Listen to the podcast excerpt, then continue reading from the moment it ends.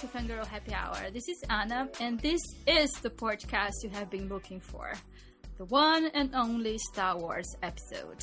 We will talk about the original trilogy, we will talk about the prequels, we will mourn and fangirl and probably have opinions and maybe cry a little bit. We will even throw in Spaceballs just for you guys. With me to talk about all these things and more is my fellow fangirl Renay. Hello, Renay. How are you? Hi, Ana. I'm good. Good. Are you excited about this? Excited and also a little dubious entering into the wild world of Star Wars fandom. I almost said Star Trek fandom and got us in trouble. Star Wars. Star Wars. Should we start with our history with the Star with the Star Wars movies and whatever else? sure. Okay, so you go first. Me, I don't. That's gonna be you- short. yes, because you came into this now. Now, now. I mean, I Right, avoided it. literally. I okay. No, I watched one of the movies. I still can't remember if it was two or three. Like I think it's two, but it might have been three. Whatever the prequel in the theater because I just saw space movie and had no other context. so imagine not knowing nothing about Star Wars and going to see like like episode two or three in the theater by yourself with nobody to help you, uh, surrounded by excited people who actually know what's happening. Oh God, you must have been so lost. With I was that. really confused. Yes. and also introduced to the wonders of what's the name of the dude that plays Anakin Skywalker? Hayden Christensen or something? Yes, his acting skills. Who- He must have, what acting have- skills? You What? must have been so odd. He was like stoned the whole time. Okay, the only here's what I knew about Star Wars. The evil dude in the hood was some guy's father. and that was real important. That's what I knew. That that's what I, I So basically, you were spoiled for the whole thing to start with. I mean, I don't know how you make it to like t- 1990 whatever That's with true. with avoiding the whole Luke I am your father thing. That is true. That is true. Because true. like kids in elementary school would like put cups up to their mouths and like Luke I your father. And I'd be like, "What the fuck are you doing? what the fuck is that?" I was that kid who didn't get it. oh my god. So really, my introduction to Star Wars was in 2004 or five when Zach watched some DVDs, but I had the flu at the time and I was super high and don't remember much at all about it.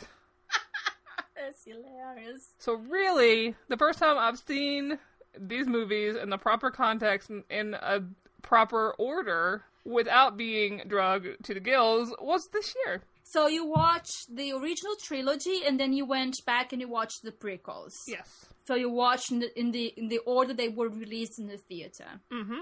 So for me, I also came into Star Wars relatively late in life, I guess. It was not part of my growing up cultural background. Mm. I don't remember Brazil being particularly keen into this whole thing. I don't remember kids playing Star Wars. I don't think that was part of our thing.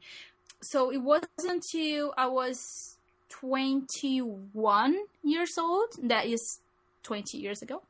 In 1997 was the first time that I watched the movies because that was when they were remastered and re-released uh, in the theaters, the original trilogy. This was my first introduction to them because at that point, one of my best friends was dating a girl who was completely obsessed with Star Wars. Super fan, super fan. Like they are they are now married, which is the cutest thing because they have two kids and the two kids are completely obsessed with Star Wars. So last time I went to Brazil, I took a lightsaber to uh, their eldest child.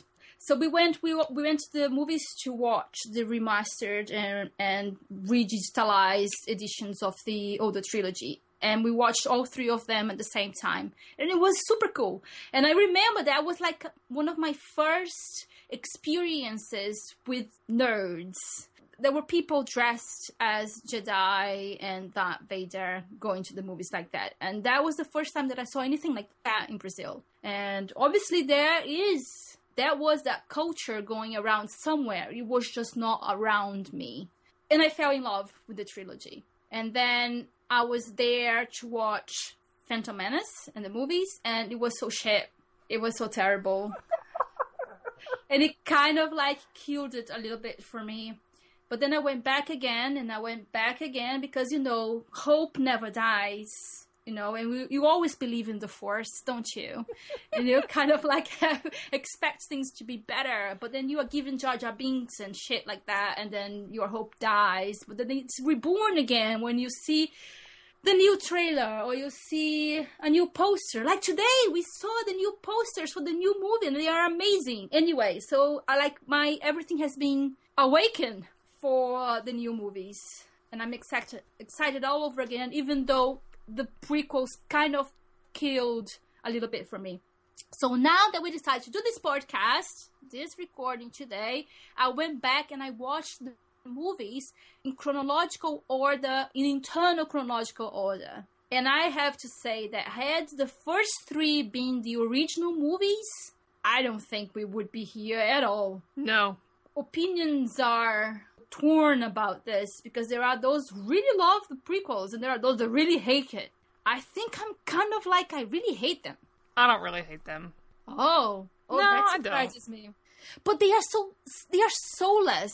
Ana, have- Ana, have- listen. You don't understand. Okay, They listen. have no charm. They have like watching the original trilogy stands so well the test of time. It, they are funny. They are charming. You know, you, you can talk about the story of the farm boy, blah blah blah. Eh, Luke Skywalker is boring as hell. Yes, it is. Of course, it is.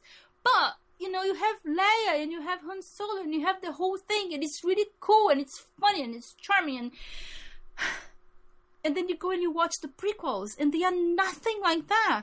And if you don't have that the nostalgia element when watching the prequels because you love the original so much and that brings you to watch the prequels and then you kind of like the first time that yoda you know pulls his lightsaber and just goes like a frog jumping all over the place i almost shat my pants. Because yes, why wouldn't you shit your pants? if I see the little frog bear being so awesome, right? But you have to have that nostalgia element coming from the original trilogy when Yoda is kind of like being carried on his back by Luke Skywalker being really old and not you never saw him fighting and then he just like yeah and then he removes his robe and he's really fit you and then it's like oh my god am I lusting after you this is so wrong right now Okay, listen. I like science Sorry, fiction I movies on and on and on okay bye that are really terrible. Okay, listen. I own a copy of The Day After Tomorrow. I'll also own a copy of The Core. The Core, Ana. I never watched that one it's on my Netflix list I really, really love The Core a lot. I don't know. I just can't hate these movies because they're so like 90s sci-fi bad. Do you know what I mean? Like they're so you say they're like they have no charm. I would argue that it's not really the charm issue because I do think they have the 90s bad SF charm to them. It's just that they're so tonally different. The tone is completely completely different yes that is And- that is very true and it doesn't feel like the same universe at all. And maybe that's you could argue it's true. It's not because the whole point is that the old republic gets fucked in the end, and so the original trilogy is totally different because it's a completely different world. But when you're trying to draw a line between these two series, it doesn't really work that well when the tone is that different. And also, I gotta say, what the hell is up with this whole midi chlorian thing? What the It's a- hell? it was retcon, right? So they went back and they created this whole mythology, and then because it was so bad, they forgot about it. They never mentioned it again. They mentioned it in the first movie, a little bit in the second, but then it goes away. No, it was like in the third movie too. Was it? Yeah. Where? Like I think the evil talking prune dude Oh yeah, maybe. mentions mentions it. Like he mentioned because he's while he's massaging the ball of lifeless clay that is Anakin Skywalker into an evil Sith Lord. He mentions that apparently a, Oh, a yeah. Sith there was a Sith that had enough midi chlorian power to bring people back from the dead or prevent their death. I don't like I don't know. I'm just like, what the I hell is if- this? I wonder if they will bring it back in the new series. I want to set something on fire because I was just like, "What? This is supposed to be like a space fantasy series, and you're sitting here trying to explain science. Why?" I was so upset. like, what are you doing, George Lucas? What Well, I guess. happened? Well, I guess because you know there wasn't a religion. There was like, well, there was a religion, I guess, but there wasn't a god. They couldn't explain that Anakin Skywalker is the savior. but he wasn't obviously. He was in the end when he killed the emperor, which he helped become the emperor in the first place. Full circle. So he was the one to do everything. The return of the Jedi. He returned. Yeah, so they had to come up with an explanation for why he was so precious. Why he was such a um Jesus Christ incarnate. Now we just lost all of our listeners who are religious. Well, Sorry. no, the, the movies did it. The movies made him out to be Jesus because Jesus Christ, right? because the because His the mother mother- was like, I didn't have sex with anybody. I just got pregnant. I'm just like, oh god. Guys, so heavy-handed. No, the writing of the first three movies is so bad. The dialogue is atrocious. The whole romance between Padme and Anakin. First of all, it was gross because you know he was a baby in the first movie, basically. And like, I mean, come on, she apparently she was fourteen in the first movie, and she was elected queen. Why would you elect a 14 year old queen? She was awesome, yes, she was, but still a child. Maybe that's just how Naboo worked. Maybe. I don't know anything about Naboo. If, other than its name is really Naboo weird and it has really gross It has Jar Jar. Binks. things that unfortunate. Jar- We can't no Jar Jar Binks. Jesus Christ. Okay, listen. I am not opposed to like age difference in romances. I'm really not. I'm in Okay. fandom. There's too much like No, I am not either, as long as the one of them is not a child. Right? Yeah? Well, they're Yeah, both that's- children in in this series. Anyway, it's like he- watching it's like watching a dog walk on its hind legs, watching these men try to write this po- supposedly epic secret romance, right? I know like at least 10 romance writers in fandom who could have done a better job than this and made it way less creepy. And I think that's what gets me is that there was a way to make this less fucking creepy, but you gave it to men to write. And, and they just don't know how. They don't even know how to write women. Did you like some of Padme's dialogue? I'm just like, oh god, did you read any of this out loud to yourself before giving it to the actors? No, of course not. Of And I mean, Natalie didn't. Portman gives it her best shot, but some of this stuff can just not be rescued. it just can't. It's so so god awful. but it doesn't help. It doesn't help that he's so wooden. It Well, he's doesn't. a ha- creep, and I guess that's what they were going for. He's he's a stalker. Oh, He's a creep. He's a stalker. It's just so bad. But in a way, kind of, it's part of his character because he's supposed to be evil. But is he supposed to be evil? No, he's not supposed to be. He's supposed to be a good guy who turns evil. Although he kills people so easily, including children. There's something broken about him, obviously. Here's what I think happened in those prequels: the Jedi Council fucked up. Absolutely. like all like so- this poor kid is has post traumatic stress disorder. He was a slave. He's Yes. just gone from slave to a new kind of slave inside this religious order. they don't that- apparently give a shit about his mental health. They don't take care of him. They leave his mother as a slave on this planet when they could have just how much fucking money these fucking Jedi probably have? Go buy the lady back. They they have lightsabers. Just kill people. no, no, no, all right. Okay. That's You're answer to everything. secretly Ana's a th- Yes, Sith. I am so like. Yes, I'm So sorry. really, all Anakin's problems, all the the fact, like Yoda's like, don't give in to fear and anger. I'm like, fuck you, you green asshole! Like this kid was ill. you know, you just don't tell somebody who's mentally ill to get over it.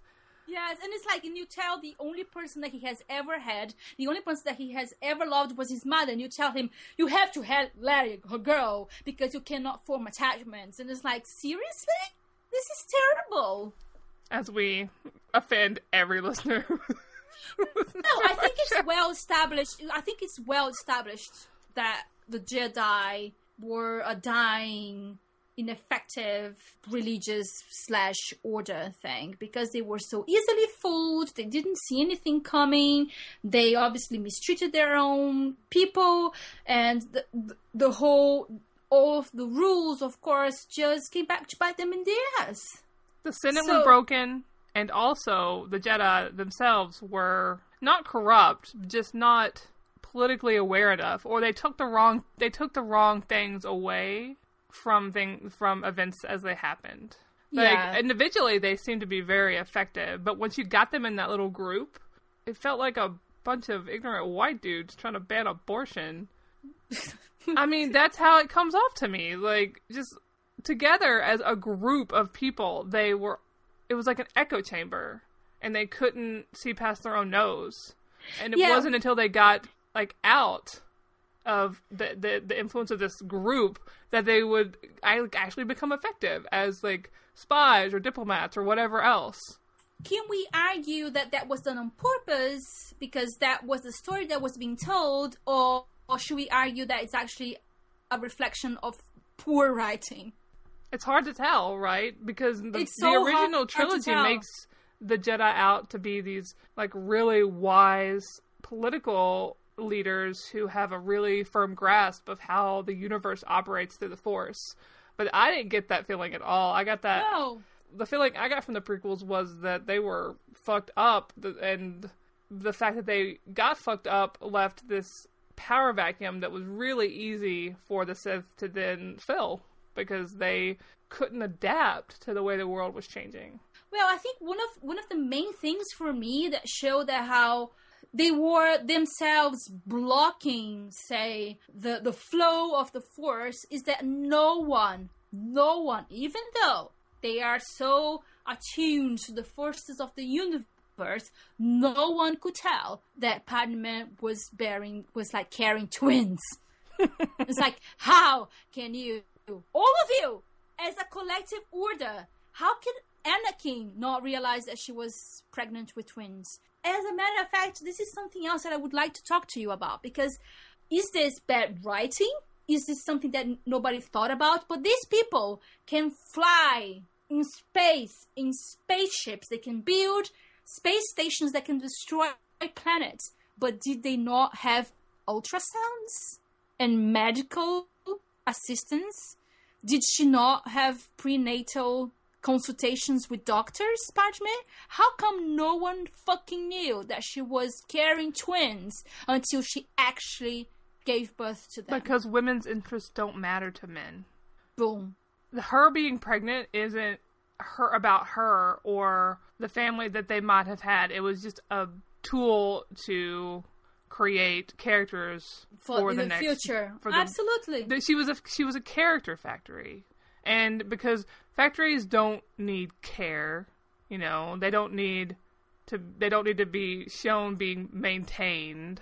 No, she was created, and there was a there was like this flash of promise in her character, especially in the first movie. I think. Yeah, no, I got a little really... bit in the second, little, and then it just falls off because she just becomes this receptacle for his story, right? And she just falls off screen she's just not there at all as the character that she was supposed to be. And then in the third movie she just fades away because she loses the will to live. And we are not even told this by herself. It's a droid. It's a droid. It's a doctor droid that tells us that. We are not even told by the actual character what's going through her mind going through her heart. It's a droid that tells Obi Wan. Right. Juan sent us an email about this because I got really upset when I was watching the, the third uh, episode.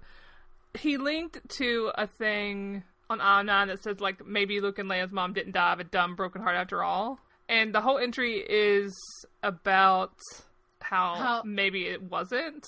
It was Palpatine who was just controlling everything and just made her die. Yeah, so was part of his plan. So there's the, there's this theory going around to retell Padme's death. So the second context. paragraph, um, the medical droids never say Padme is dying of a broken heart. They're just baffled.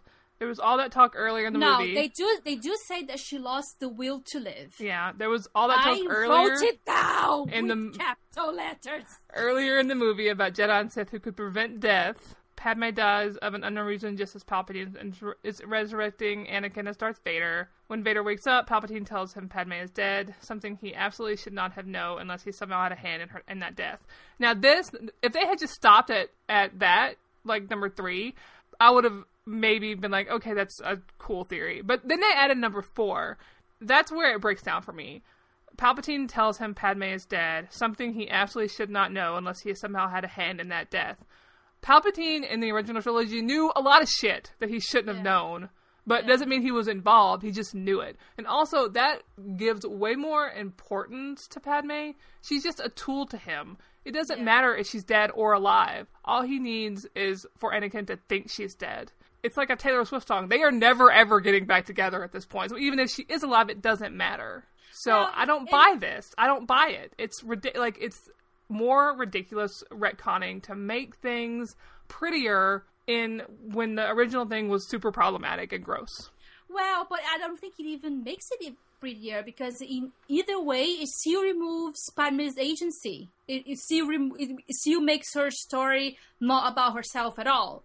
And now it's just about it's a little bit more about Palpatine then. No, it's gross. And here's my problem yeah. with childbirth in science fiction. You're in the fucking future. Why are women still suffering when having kids? What the heck is going on? You can imagine a future where we have spaceships and robots and medical robots even that can poke Yes. around in the human body, but women are still fucking going through agonizing pain and suffering to have children what like I had this problem with the the Star Trek reboot. I had this problem with this movie.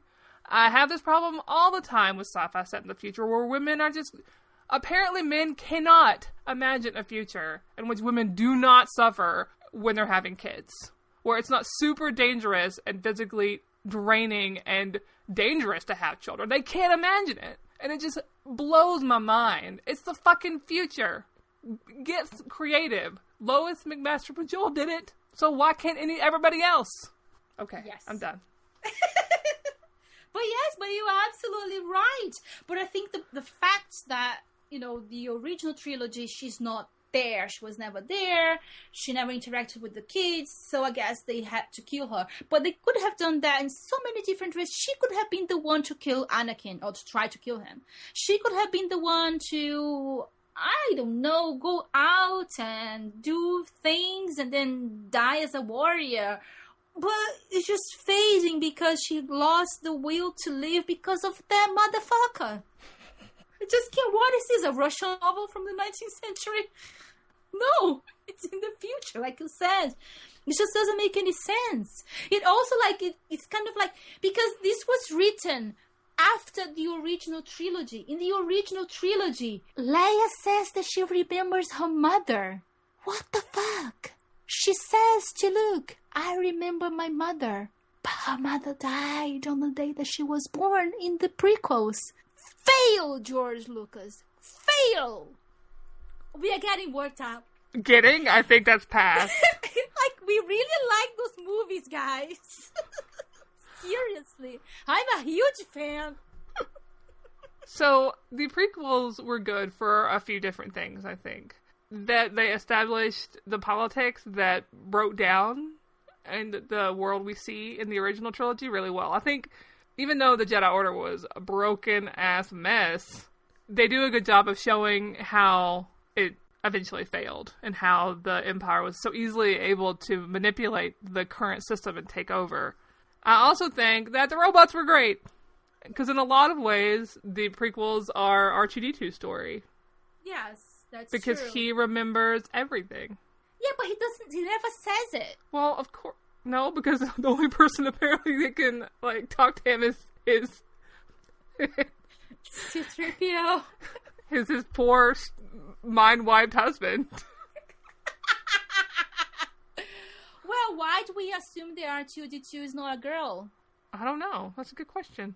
If we assume that R2D2 is a girl, no, that increases the number of female Oh characters. God, Ana. To three! yes! Oh man. We can't go down this road. We can't do it. I'm so sorry. I had the best intentions. I really do love this movie so much. There was a lo- lot of robot violence, though. I was not happy about all the robot violence. Ah, I don't care about that. Sorry. I do. And listen, don't deny my reality, Ana. There was a lot of robot violence. It was upsetting. Oh, okay, let's get technical here. It's not robots; they are droids. Really. Whatever. Droids. They're robots. We just have a fan. They give it fancy names. Okay, so for me, the original movies, what the original, sorry, the the prequels, what they had that was good. Ewan McGregor, Obi Wan Kenobi, he was great, uh, and he really tried to get conversations going with Anakin that had some sort of flair, and they were a little bit funny, without really succeeding because his acting partner there was like a wall or something that things just bounced off. So Ewan McGregor, Obi Wan Kenobi was my favorite thing, I think, and of course Padme When she So- was given anything to do, yes, she was when great. she was given anything to do. I think out of yeah. all my, I think about all of them, I'm pretty sure that the first one is the one I like the best, and I like the, like the second one a Oh little my bit less. Don't I know it's got Jar Jar? I'm just gonna block him out. no, no, no, it's not about the Jar Jar. It's just it was so fucking boring. It, I mean, yeah, the but whole race thing was just so freaking boring. It was like, oh my god, will this ever end? but Padme No. got to be so cool. She did, yes, and also the the last scene, the one with uh, Liam Neeson and Darth Maul, that was a pretty cool fight scene. So all the all the lightsaber fights in the entire prequel, they were really cool. I also That- really they- like that kid that played Anakin. Oh no! Yes, no, I really liked that kid because Oh because then I had to go back and compare him with the guy they replaced him. I'm like, wow, this kid did a great job compared to his, his uh, successor. And I just, I don't know, I just thought the kid was super cute. The parts of the movie where I laughed the most was this kid being an absolute dick. Because he was such a dick. It was great.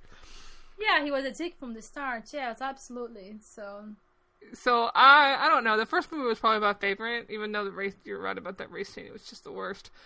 Uh, the second one less so because and I don't cause I don't really remember the second one that well. I did like the aliens. The aliens in that one because all the aliens often made me feel really awkward because that was a tonal thing, right?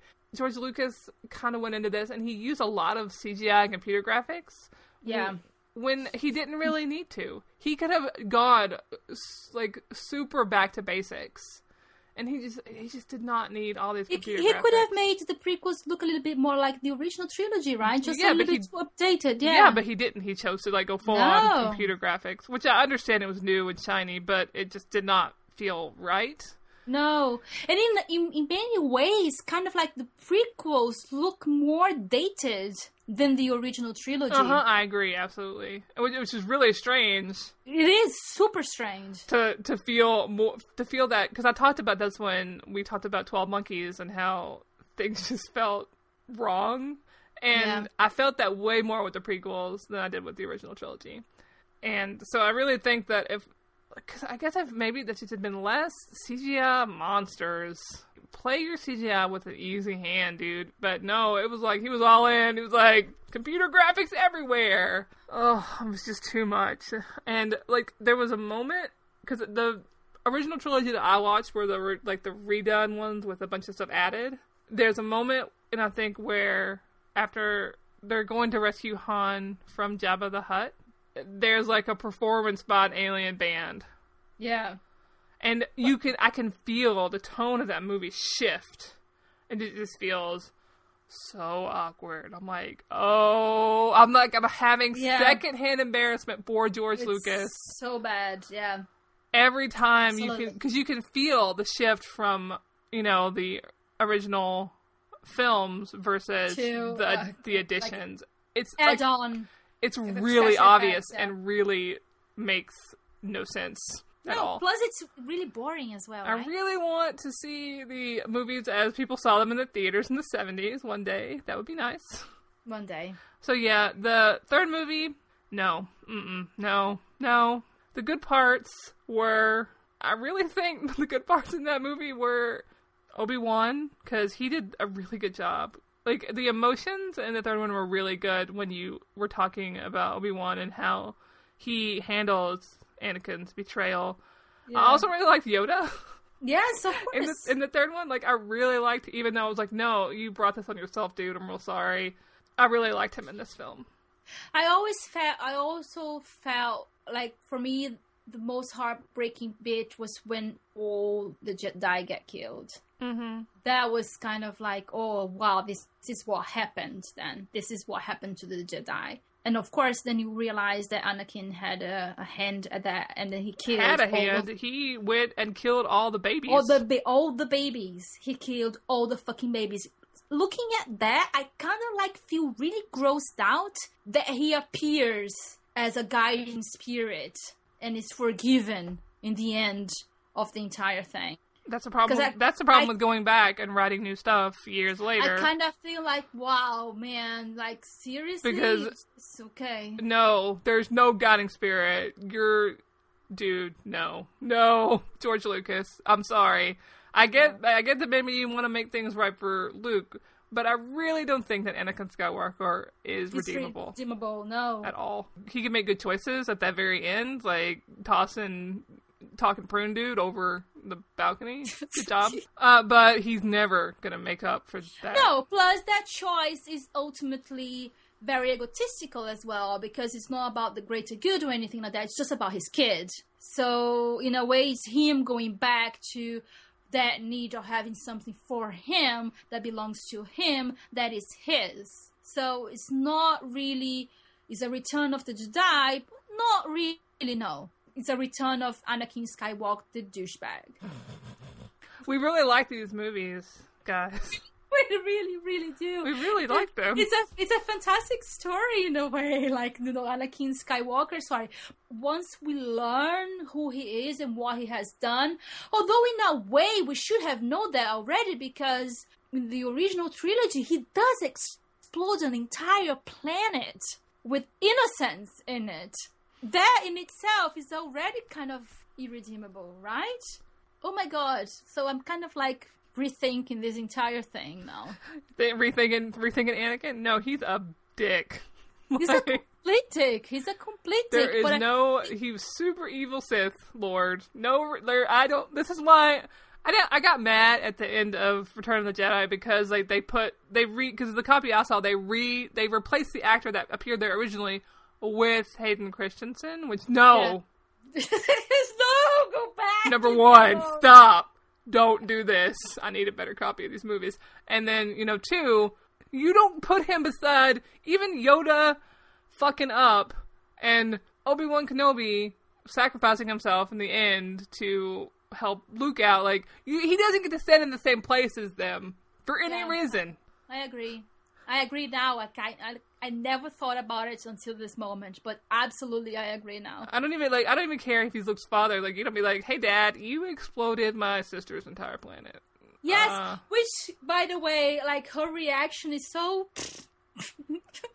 you would expect her to be a little bit more upset than she was, but she soon forgets that an entire planet was exploded. Was Well, destroyed. it's less that she forgot, and more like the movie just didn't give a crap about the No, inner lives of a woman. No, no, absolutely. There we go again. So maybe we should move on to talk about the originals then and what we love about them, or not. The the original trilogy. Yes, I do. You do. I yes, me too. I love them. I love them. I too. understand so many more references now. It's super great. Like Biggs and Wedge, finally understand. the what? Biggs and Wedge, I don't know what that is. those are two characters. What's what? Big, Biggs and Wedge, they're two characters in the movies. In the first, the first one, they're in the first one. Where? Like they're in the fighter scenes where they're trying to explode the Death Ah, Star. Who cares about the fighters? Well, their names because uh, I play Final so Fantasy games and Final Fantasy games, uh, and most of the games they have two soldiers, um, or sometimes they're not soldiers, sometimes they're other things that are named Biggs and Wedge. Oh, I see. I don't have the reference. I didn't know that. I didn't know that either until I watched this movie. No. I'm just like, that's where they Okay. come from. And now I understand a whole lot more about Agents of Shield's obsession with chopping off hands. Because apparently, every like in in Phase Two, a lot of people get to lose hands because they're app apping Star Wars. Well, okay, now I get that. I guess. Uh, these are not the droids you're looking for. yes, exactly. And you know, oh, understand I that feel- reference now. I feel I feel a disturbance in the force. I knew that one already. I mean, I'm dumb, but I'm not that dumb. I am your father. You know, That line might have been a lot better for me if I had been spoiled by like boys in elementary school with cups. I love the original movies, and I watch them now again after a few years without watching them, and I fe- I felt the same way that I felt before. I still think they are great. They stand well the test of time. Like I said, they are charming and they are funny. They are lighter than the prequels, and I think that that changing tone that you said, I think it's really noticeable. Yes, absolutely. And I think because of that, I prefer the, the, the older movies. I feel like they had better characters. It's it's not a surprise that the best characters in the prequels were Yoda and Obi Wan because they were already beloved characters from the original trilogy. But of, course, then you have the, the, the triad of Luke Skywalker, Leia, and Han Solo as well, and of course Chewbacca. Because who doesn't like these guys, right? It's just it's just so much fun to see the three of them interact with each other. They had such chemistry. This is a thing that was missing in the originals: a chemistry between the characters. There was none between any character whatsoever. And then in in here in the in the originals, you have that in space. You have, and of course, you have the amazing relationship between Han and Leia. In a way that I feel like this is the couple that has been branded inside our brains whenever we think of sci-fi or fantasy or movies or romance or television because of this narc, the sparks, and it's so cute as well. I ship uh, all three of them together. Unfortunately, Of course you do. Sorry, guys. There's nothing that a nice poly poly relationship cannot fix. Of course, I'm I not do. surprised. You're not yeah. surprised. You're welcome. No. I don't know. Somebody needs to like point me to lots of Star Wars fic. That's what needs to happen. what do you like the most about the the older trilogy, the original ones? The droids. How about that, Ana? Are you happy I used the right word? The droids. Seriously? No, really though. I mean, the characters are good, and I really liked. I really liked Chewbacca. I did not like Yoda in these films, however. That's a notable thing. Okay. I did not like Yoda in these films. It's just like God, just die already. You're so grumpy. no, no.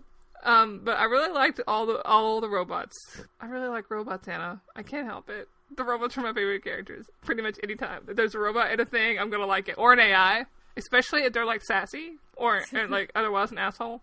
Well, C-3PO is such an asshole. Exactly. It's because he leaves he leaves R2D2 behind all the time. He leaves everybody behind. He's just like, what are you doing, 3PO? I, I- I didn't remember that he was such an asshole. So here's the thing. Here's the character that I like the most, which I didn't think. So Lando, right? When I first met him, I was like, "No, you're a jerk. Why?" But wow, did I ever come around on him? So probably if I had to choose a favorite character, he would be my favorite character out of the original films. Really? Yeah. I think, I, he, I think he's a huge fan favorite. I love him as well. He's super cool. It's hard for me to like because it's been a few weeks now since I watched one movie a week. I've seen the the prequels most recently, so I need to Yeah. probably go back and watch the original trilogy before I go in to see the Force Awakens. I just I don't know. It just felt like it had more space to breathe as a story. the focus was really on the characters, not effects. The like the, the the actors had to do a lot of the work themselves to like, to infuse this series with like emotion because they're just don't they just didn't have the computer graphics to be able to do that work to fill the blank spaces in the narrative that they do a great job. There's actually this gif set that goes around Tumblr sometimes that I see that I didn't understand before, but now I do since I've seen the movies, where Han and Leia are arguing in the one of the bases, and they're arguing in a hallway that's really thin, right? And Yeah. so they're arguing, they're arguing. Somebody walks through. They just part for this person. The person goes between them, and then they come back together. And they just keep arguing through the whole thing. And somebody added some meta going, think about what this means. This means that this is not the first time they've done this, and nobody else cares anymore. they just walk around them doing this. How many times have they had this fight or a fight like this in a hallway, and people were like awkwardly sitting around, not wanting to interrupt interrupt their fight until they just realize, fuck it, I gotta get some work done and just push through. And this person just walks through like it's nothing. And that's what I kind of mean about focusing on character to build a universe. Yeah. And I think the original trilogy really does a great job of managing to do that. Of course, and this is why I think it's it's so beloved. It's for the characters, for the, for the story, and I think this is why people freaked out when they saw the new trailer and you see all of them back because it's the people that you love. It's the people that make you fall in love with this whole thing and root for them to fight against the evil empire. And there's no Jar Jar. And there is no Jar Jar. That's a huge positive. Does anybody there. like him? I have yet to meet a person who likes Jar Jar Binks. Because that's a terrible idea. It's just so annoying. He's so annoying. Such a t- and he plays such a huge role as well. And I'm like, why? Well, at least the second and the third movies got a little better. Yes. And I, because there was just not, there's not a parallel for him in the the first, in the original trilogy. well, Chewbacca? No, because Chewie is amazing. Yes, absolutely. Poor Jar Jar. I'm so sorry that I'm so sorry that George Lucas did this. Somebody should have, somebody else should have written those prequels. he needed some help. It's true. After I watched the prequels, I like made a post on Tumblr that was like Star Wars prequels question mark, and I was like, what was George Lucas thinking? And somebody uh, responded to me. Carrie Cat on Tumblr said he had divorced his wife, who was an editor for the OT, and she was a really key figure in a lot of the pacing, editing decisions, and a lot of the smaller, more human stuff. And so, is that a reason why these were so bad? I don't know. I just think that's a really interesting. Like, where are you getting your data from? Apparently, there's an essay on her role in the original trilogy. Ah. I don't, but they didn't give me a link or anything to it. So I don't know if that essay exists and somebody knows where it is. Please let me know because I'd be interested to read to read that because I really think, like in a lot of ways, the prequels would have greatly benefited from somebody who understood how to write romance and relationships. Yes. So we got a bunch of questions from people. We did indeed. Should we start answering them? Yes. Okay, where do you want to start? Should we start with the question that it's probably easiest? Which is our favorite movie of all of them? Out of the six? Who asked your that? Guys, what are you trying to do to me? That's hard. That's an unfair question. Oh, for me, it's so easy to answer. Uh, it was uh, Run Along asked, What's your favorite scene in the whole series? It's a little more specific than that.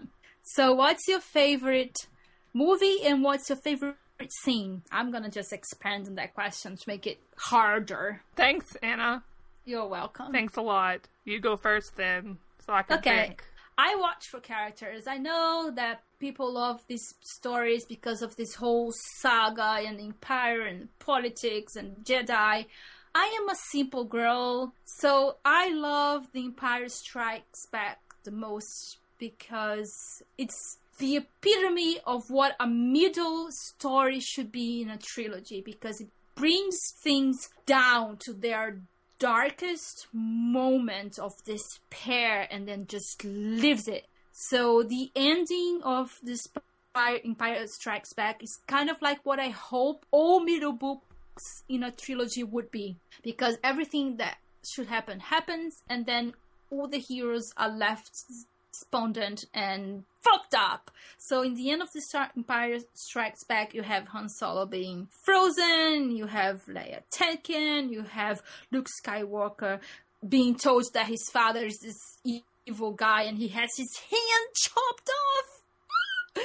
it's just it's so good that movie. And of course, then my favorite scene is exactly that scene between Han Solo and and Leia and Chewbacca and Han Solo is like, I love you, I know, and then he's frozen, then Chewbacca goes, Oh and it's like the pain, the pain is just too much, and then Leia goes and hugs Chewbacca, and it's like, it's okay, Chewie.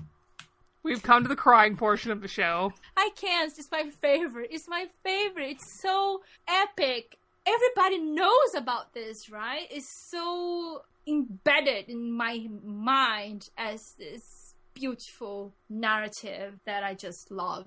And as you can see, it's just like it's the story that has been filtered down to the most elemental part, which is the love, it's the romance, it's the friendship, it's the character based moment that most speaks to me. So probably my favorite out of all the films is Return of the Jedi. And I think that's mostly because that was the one that I didn't feel bored during, mostly. Oh my god. I'm so sorry. Because there was a lot of parts where I would just feel bored during these other movies. I don't really like fight scenes. So mostly with fight scenes, I'm just like, tune out. like the first movie with the like, not, we're gonna shoot this tiny spot on this day. I'm like, okay, well, good luck. Let me know when you're done. Go back, check Twitter. I feel you judging me over there. I feel it. I'm not. I also find that scene with them trying to shoot Death Star so boring as well. I was like, this this is going for too long, guys. Enough. Like, I think a- I think that's probably my this is, problem. this is a video game. No, this is not a video game. This is a movie, please. I think that's probably my issue with a lot of like fight scenes or action scenes where they just go on a little too long for me. Whereas other people are like, "I want explosions for 15 minutes solid." I'm like, "How about no? That's no, too not. Much." I don't like the explosions per se. I like explodey things. Like any girl likes them, right? Yeah, I like explosions. Yes, me too. It's just like it's when they go for too long, like you said. But that said, fight scenes, close hand combat, and lightsaber, I like them the way they are.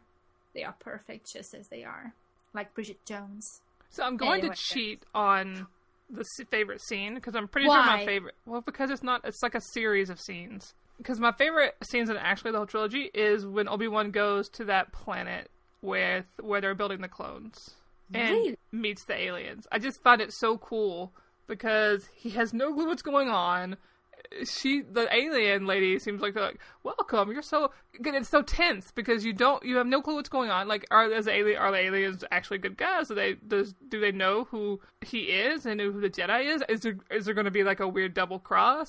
All those scenes were so well done, full of tension, and I just really liked how Ewan McGregor handled the acting in them.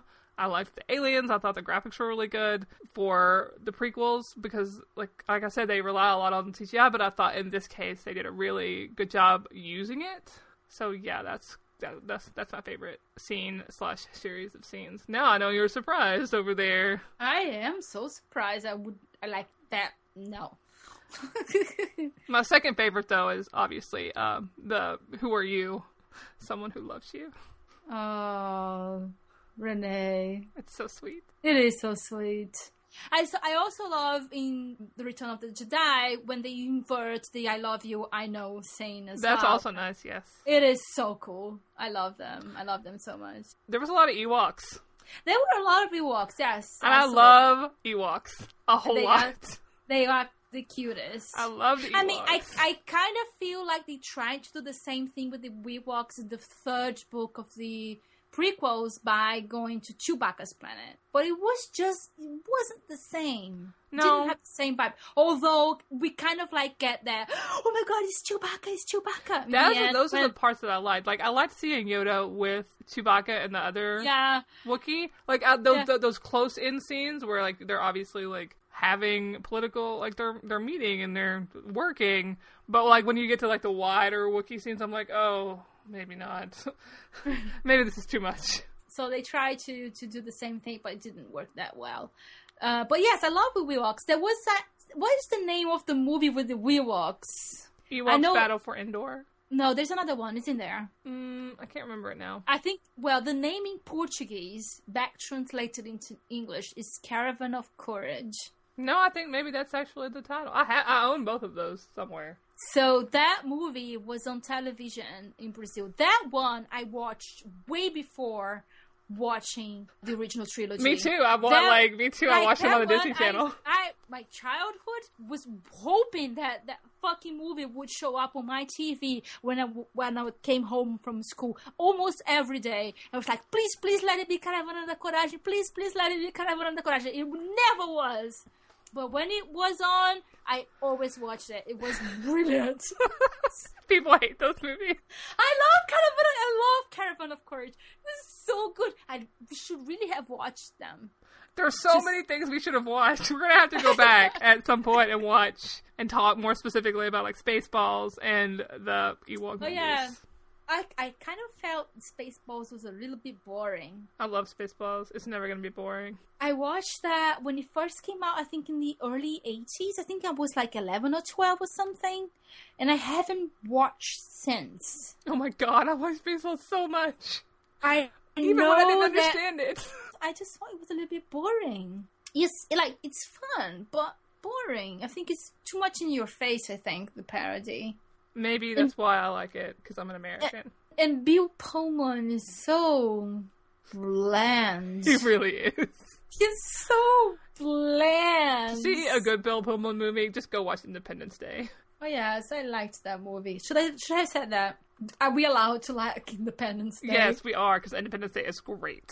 Okay, fantastic. Okay, Great. next question. Should we go with Zach's question because that's a good one?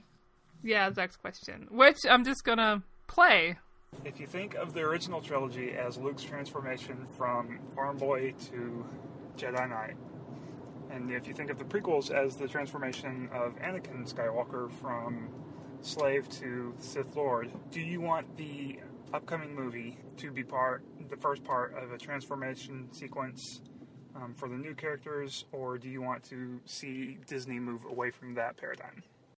Is a great question. I don't know how to answer it. It's re- really hard.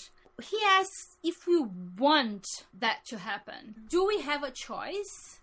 Is this what they are going to do? Because I think it, it is what. Because if it's part of the paradigm, and I think he's really he's right about that. It's all about hero journeys from one point to another. So it's probably going to be like that in the third one. I, I don't think I mind that at all. Although, what would be a comparable journey for the third movie? A nobody going back to being a Jedi, but that's been told already with the original trilogy. Who is it going to be about? Because the original trilogy and the prequels were Luke and Anakin, so Yeah. that suggests there's only space for one story. But The trailer and the posters, they kind of suggest that it could be both Rey and Finn's stories. but that doesn't fit into the same thing. It doesn't. Plus, in the poster that they released today, the only one with a lightsaber is Finn. Ugh. So, so he's the Jedi Okay, so why can't Rey also be a Jedi? because she's a girl. Oh my god. I, I could be wrong. Maybe they are doing something different because I think, like I said to you when we were talking about it, in a comparable storyline, I don't care that much if it's the same way of the same story that was told before, as long as the girl. If it's the girl, I don't really care. She could be. She could be doing whatever, and I would she watch it. She could be it. the same thing and I would watch it. I don't know. What could she be? What could he be? He's an army guy, right? So maybe he's a member of the new empire. We'll never know So- until well- we watch it. This is the paradigm in this one. This is the story in this one. Someone who goes from evil to good instead of the other way around. Maybe. I don't think I care very much because either way, it's like the thing that we talk about right with Agents of S.H.I.E.L.D., which we've talked about several times, where in season two we saw the same story played out, but instead of father son, we got mother daughter. It's the same story, it's just you put different characters in it and it automatically becomes something different because the characters' perspectives in those roles are vastly different because they're not cisgender white dudes. So I think it doesn't matter so much if they do choose to keep up this hero journey through trilogies. So we'll just get endless trilogies until we all die, because as long as they keep putting different characters besides white men into them. And I think that I would be fine with that. Actually, I would really like hero journeys that feature anybody that's not a white dude. So are we sure that these two are the main characters? They better must be. right? They must be, right? Yeah. Did you notice that they didn't have a poster for Luke Skywalker? I saw, and I was like, Ana's gonna have a cow. what the fuck are they doing? They're doing that on purpose, obviously, to keep people guessing, Yes. to generate conversation. And it's working! Well, yeah, as you talk about it, it's working. yes. So this is a great question, and I don't think that we have answered it. I mean, we haven't because it was Zach's real smart over there with his lifetime of Star Wars. But I mean, So- like, if his question is basically, do we do we care if they keep this paradigm up of the hero's journey between like like I think thing X to thing Y? I think I'm fine with Disney keeping the pattern going as long as they don't do it with white dudes. Yeah, I'm fine with that as well. But what would be the the main storyline and the arc that is going to take over the entire trilogy? So what is the arc that is going to happen there? If they decide think- to do one, I don't know. We don't know yet. Ah, like we won't know until we see the movie whether they're going to actually do an arc if it's going to be an, like an arc thing or if episode 8 is going to be totally different so i guess we're gonna i mean i guess you could decide i guess you could know if you like looked at their contracts see how many movies they were signed for but uh, who does i don't i don't have the patience to do that okay. So next we have a mixture of emails and questions from Bookish Di Diana. One comment that she made on Twitter is Does crying about Anakin's increasingly poor life choices count as a question? And of course, then she sent uh, um, an email to us about how she actually really enjoyed the prequels and the way that the Jedi are so entrenched in their way of thinking and how that affects Anakin's decisions. And in a way that connects to another email that we got from another listener, uh, Rainbow Warrior, talking about how um, the prequels that he finds interesting and how it's how it shows how a good man can become evil. So basically, all of these questions and all of these comments really center around the person, the character of Anakin Skywalker and his importance to the saga. So in many ways, we could actually even call it Anakin Skywalker saga. The entire six movies, right? Because that's his story that he's been, even though the the kind of the main character in the in the original movies is Luke Skywalker and it's his journey, like Zach said, from farmer boy to Jedi. The overall arc and storyline is still Anakin's. So how do you see that, Renay? How how attached were you to Anakin Skywalker? not at all Ha. I mean, in Diana's email, she talks about how Star Wars is it's a saga, it's a tragedy um, about Anakin Skywalker. I think I like I like one of the things she said at the very end, where she was like, um, "It's a long story detailing the fall and redemption of Anakin Skywalker, the death of a political system under the weight of its failures, and the rebirth of hope and a desire for something better."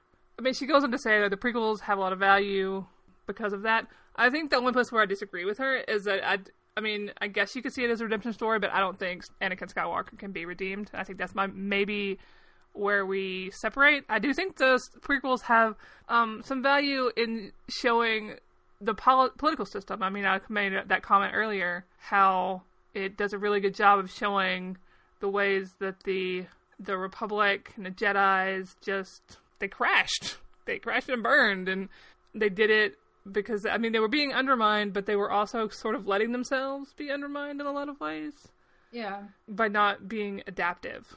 And so I really see what she says there about how the prequels give weight to what happened before Luke's story begins and how he comes into this place with this super powerful empire and how that empire was able to become so powerful. And I really agree with her, but I just I think where we separate is where I just don't think Anakin be can be redeemed at all. It's interesting how I changed my mind from first watching to this new watching. So I only watched the prequels once before. I don't think I liked them but I did come out of watching them thinking that wow this is really anakin skywalker's story the whole thing this is amazing this is an incredible arc. But now after my close watching this time and being the person that I kind of am now and the things that interest me the most Anakin was kind of the least interesting character to me. And like you said I don't think he's a redeemable character. I think he I think he lost that when he killed the kids. Like not even the planet that we see him destroy, but the kids, the babies that he kills. Yeah. I feel like a lot of people excuse him because they say that it was his fear of losing Padme. And I actually don't really read that into his motivations that much. I think it's more like his need of control yeah, I'm not sure how everything. killing I'm not sure how killing kids prevents Padme from being hurt. I know. And I this know. is what bothers me so much about how Anakin was written in the prequels. He doesn't seem to have any agency of his own. He's manipulated at every turn by either Palpatine or the Jedi. He like he doesn't seem to he wants to like you said control everything so nothing can ever go wrong for him that's not possible. So the fact that people say try to excuse him killing the kids because he was like being manipulated or whatever. I mean, I sort of see where they're coming from, but I also see, think that somebody that wanted to have control, how does that? How does killing babies do that? Do you know what I mean? I, I have no idea. And I'm sure somebody will respond and let me know with how they think that he can be redeemed after killing some babies, but I'm not seeing it. No. What I what I think he was redeemed maybe was to Luke himself because he hurt Luke, he threatened him, he gave him horrible choices that were choices at all, and at the end he saves his life. Where I think Anakin's redemption comes from is from between him and Luke specifically. Yeah. Though that's a place where I see redemption in, in Anakin between him and his son. He doesn't have redemption anywhere else. Destroyed his daughter's planet. Didn't say sorry for that. Nope. You know, like, so I agree that the prequels give a lot of perspective for where Anakin comes from, but I also think because they were so badly written that a lot of that doesn't come through. And because the No. actor didn't have that, didn't seem to have that much experience or No, investment had- in his no. role, it doesn't come through either. No, he has no range of emotion, so it's just like really flat. It's So really I- hard to buy into his this narrative Mm-hmm. because you just didn't care. There was no connection there. So I think what really did a disservice to Anakin's story, like as Anakin's story as a character, was just the place and the people who told it. Yeah, I agree with that. So I I really do think like I would be really interested actually to see the prequels remade one day. In a different with a different story, or No, just I different would- actors. Different. I would say I would like to. I mean, they could probably redo some of the like the dialogue or whatever, but like just different actors would be really interesting to see them. Okay, so different actors remove Jar Jar Binks entirely from the thing, and then redo Padme, like with a different ending. I mean, they could keep everything, but I would just like to see different actors try to like take on and have somebody come in and fix some of the dialogue. I would just really like to see them like. It, I'm sure. I'm sure one day like it'll happen. But everything is so smooth here. So I don't. I don't know if we answered their questions, but thanks for thanks for Yes. thanks for being patient with us, guys. Okay, so uh, Charles Tan has one question for us. Do you think Star Wars: The Hope Awakens will be nominated for a Hugo? Yes, that's the kind of question that I like. Oh, Thank you boy. very much, Charles, for bringing things back to where they belong. Okay, so I guess it depends. It depends not whether the b- the movie is good or not. It depends on how who is voting and whether they are bothered by the fact that the main characters are a girl and a black dude. I think there's no way it doesn't get nominated. It does or it doesn't. I don't think there's no way this is not going to end up on the ballot. Okay. I don't. I don't even think it matters if it's good, if it's bad. I think the nostalgia factor is going to um, like boost it up there, no matter what. Maybe. You don't. You don't. I don't know. I You actually think that like what? Sad puppies and co are going to be like, oh god, a girl, oh a black man, no, and just and and not vote for it just for nostalgia purposes. Yes. Wow. Don't you think that it's well within the prospect of reality of what we I don't know. I think these people have a thing? very. I think these people are very good at denying what's in front of their faces, and that if they go and they see Han Solo on the screen with Chewie, they're gonna be like, "Woo!" and forget that it's not actually about Han Solo and the main character. No, I th- I think they are filled with hatred more than they are filled with love. Well, I guess we'll see. We obviously came out on the opposite sides of this question. Okay. Okay, so we have a question from Sandstone or at Quartzen from Twitter. There's a whole lot out there beyond the films, novels, comics, cartoons, games. Is any of it worth seeking out? I'm interested in seeking out more when I have the time and inclination, especially if it's Leia centric. I haven't read or watched anything beyond the six movies, and I don't think Renay No, has. definitely not.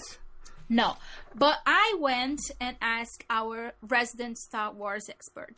So Thea, my blog partner, she is a hundred percent, no more than that, a hundred and ten percent a Star Wars fanatic.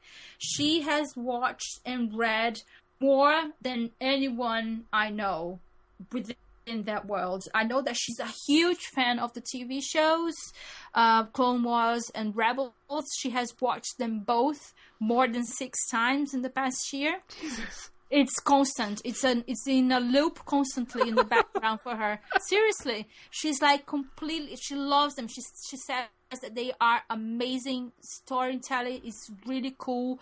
Uh, there are amazing female characters in both of them, and even Padme comes back in Clone Clone Wars, and she's fucking awesome. And I have heard that from a lot of people, not only Thea. With regards to Princess Leia, she says the Leia comic isn't very good. I wish it was better. This is a quote.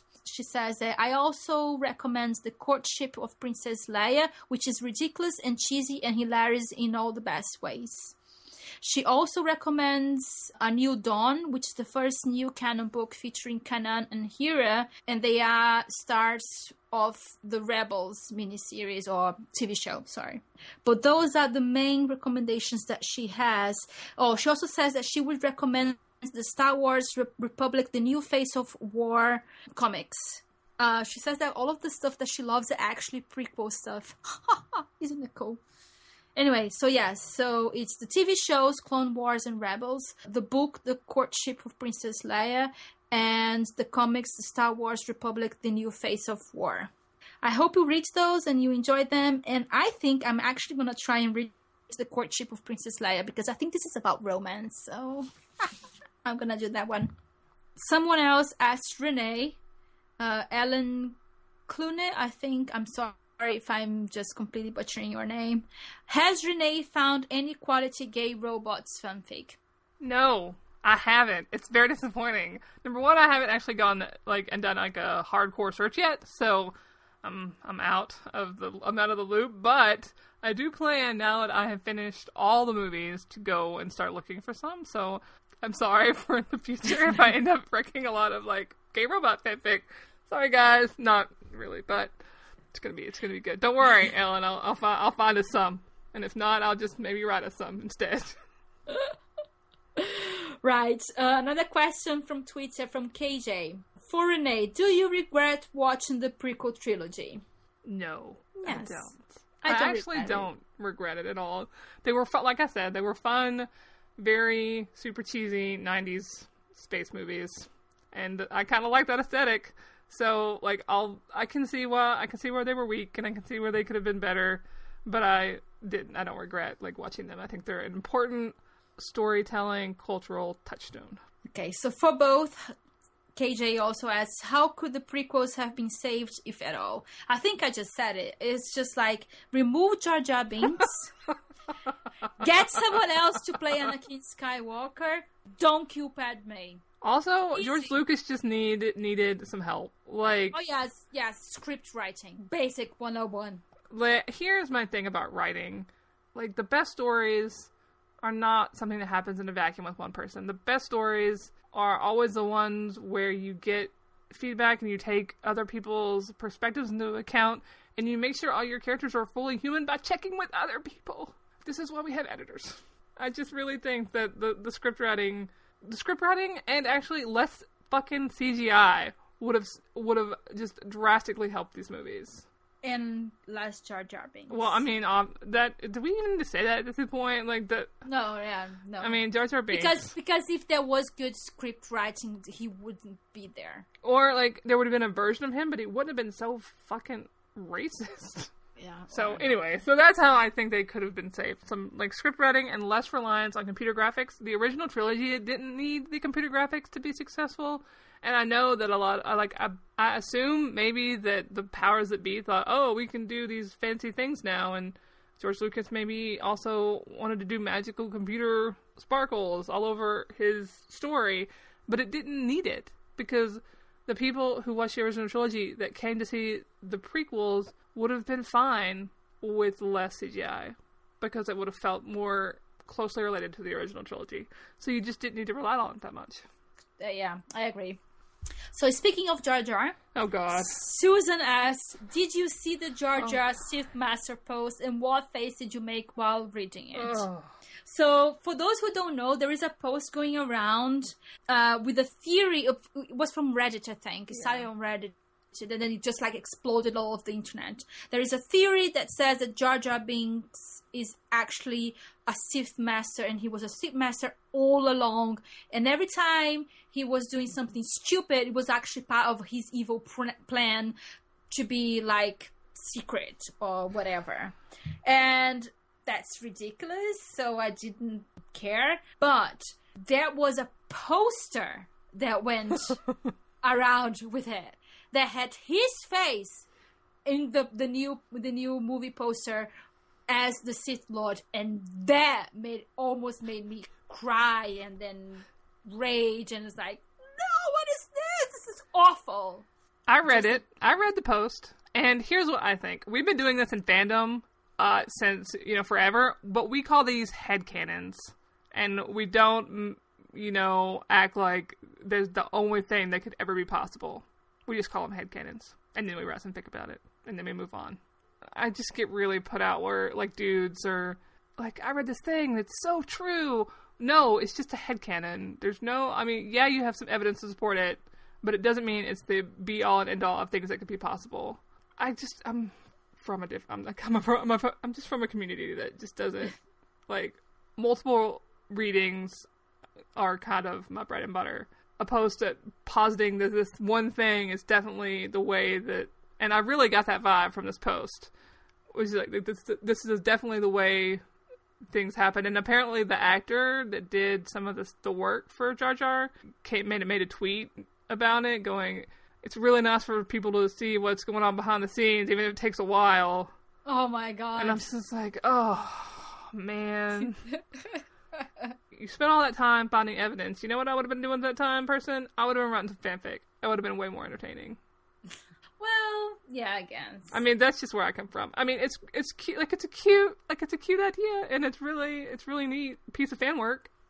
But that's all, all it is. It's just a piece of fan work, and people like going mind blown. I'm just like, really? Mind blowing? No, No, no, not really. No, I mean, no. I don't like lit theory that posits only one meaning to a text. I guess is where I'm coming from here, hmm. which it feels like that does. Okay. I mean, it's like it's like it's cute. It's a cute piece of fan work, and I really admire the person who put it all together and took the time to get the evidence because that's not a small project. No, that was massive. So it's a real like it's a really neat thing that they did, but I just don't think it's the no no no to it being like what they what really happened in quotes. No, absolutely not. So And I think we have two more questions, and then we'll be done. Uh, we have another question from Charles. Is Kylo Ren Luke Skywalker? We talked about this when we discussed the trailer, and I don't think so. I don't think so either. I don't even know where this is coming from. Well, because he's not there. I mean, are yeah, just, but uh, of course he's not there. He's like their their ace in the hole. They're not going to play him this early. are they hiding the fact that he's a Sith Lord? That would be the I don't- most boring storytelling thing. And this is this is Disney. I don't. But it would bring it full circle because maybe then it will be that's the new story from Sith Lords back to Farmer Boy. no. Or maybe back to being enslaved. No. I don't think that Kylo Ren and Luke are the same person. No, I don't think it. I don't know where Luke is. I'm assuming that whatever he's doing, wh- whoever he's become, is apparently really important to this plot of this movie and might tell us way too much, so they don't want to put him out too early. Well, except for the fact that it's well established within the books and the tie-in novels that he has had a whole life and people already know what he has been doing. I don't I don't know Well, most people don't read Thai and stuff, you know. exactly. I know, I know, but how much of a secret can it be if people already I don't know. Today was telling me a lot bunch of stuff and I was like, "Oh, okay. That's boring." But anyway, last question from Rainbow Warrior. How much robot violence is acceptable? Oh boy, none. Zero percent robot violence is acceptable. Four seconds into Return of the Sith, is that it? No, Son of the Jedi. No, no, the prequel. Oh, what is the- Revenge of the Sith. Revenge of the Sith. I'm so confused about titles. there's, there's so many words and numbers. Anyway, R4, it's just like he gets decapitated. And I was oh, like, Oh, what's going true. on? It's the opening It of this movie, and there's already been a decapitated robot. Yeah, Okay, no, in one part, in one in one situation, it's okay. If it's robot on robot violence, it's fine. But like when humans are like busting up robots, like they're no, don't do it, guys. It's not right. I don't really care. She, oh God, Sorry. you're so cold hearted. Why don't you love robots, Ana? I love robots. Not enough, apparently. You don't care when they get beat up. In a rather detached way, I guess. Ana hates robots. saying it now. She hates robots and she's she's okay with them getting beat up. No, I do not. I do not. So I think we are done with our questions and our Star Wars discussion, are we? Yeah, we're Do we have anything else to say? No, I I got nothing. I got there was that's a lot of movies that I just watched I know. with some space fantasy. And some Spaceballs. Did you watch Spaceballs again? No, I, I started it, but then I had to go and do something else. So I'm running. I only got halfway through, but I'm gonna finish it soon. And then one day we can just talk about it as a whole, probably Yeah. when I force you to rewatch it again. No. Yes. Please, no. Yes. No. Pizza the Hut. That was the best part. I knew you would like that part. Well, Ana, thanks for talking about Star Wars with me. Ah, you're very welcome. Thank you for watching everything and joining me in the dark side. May the force be with you, Renay.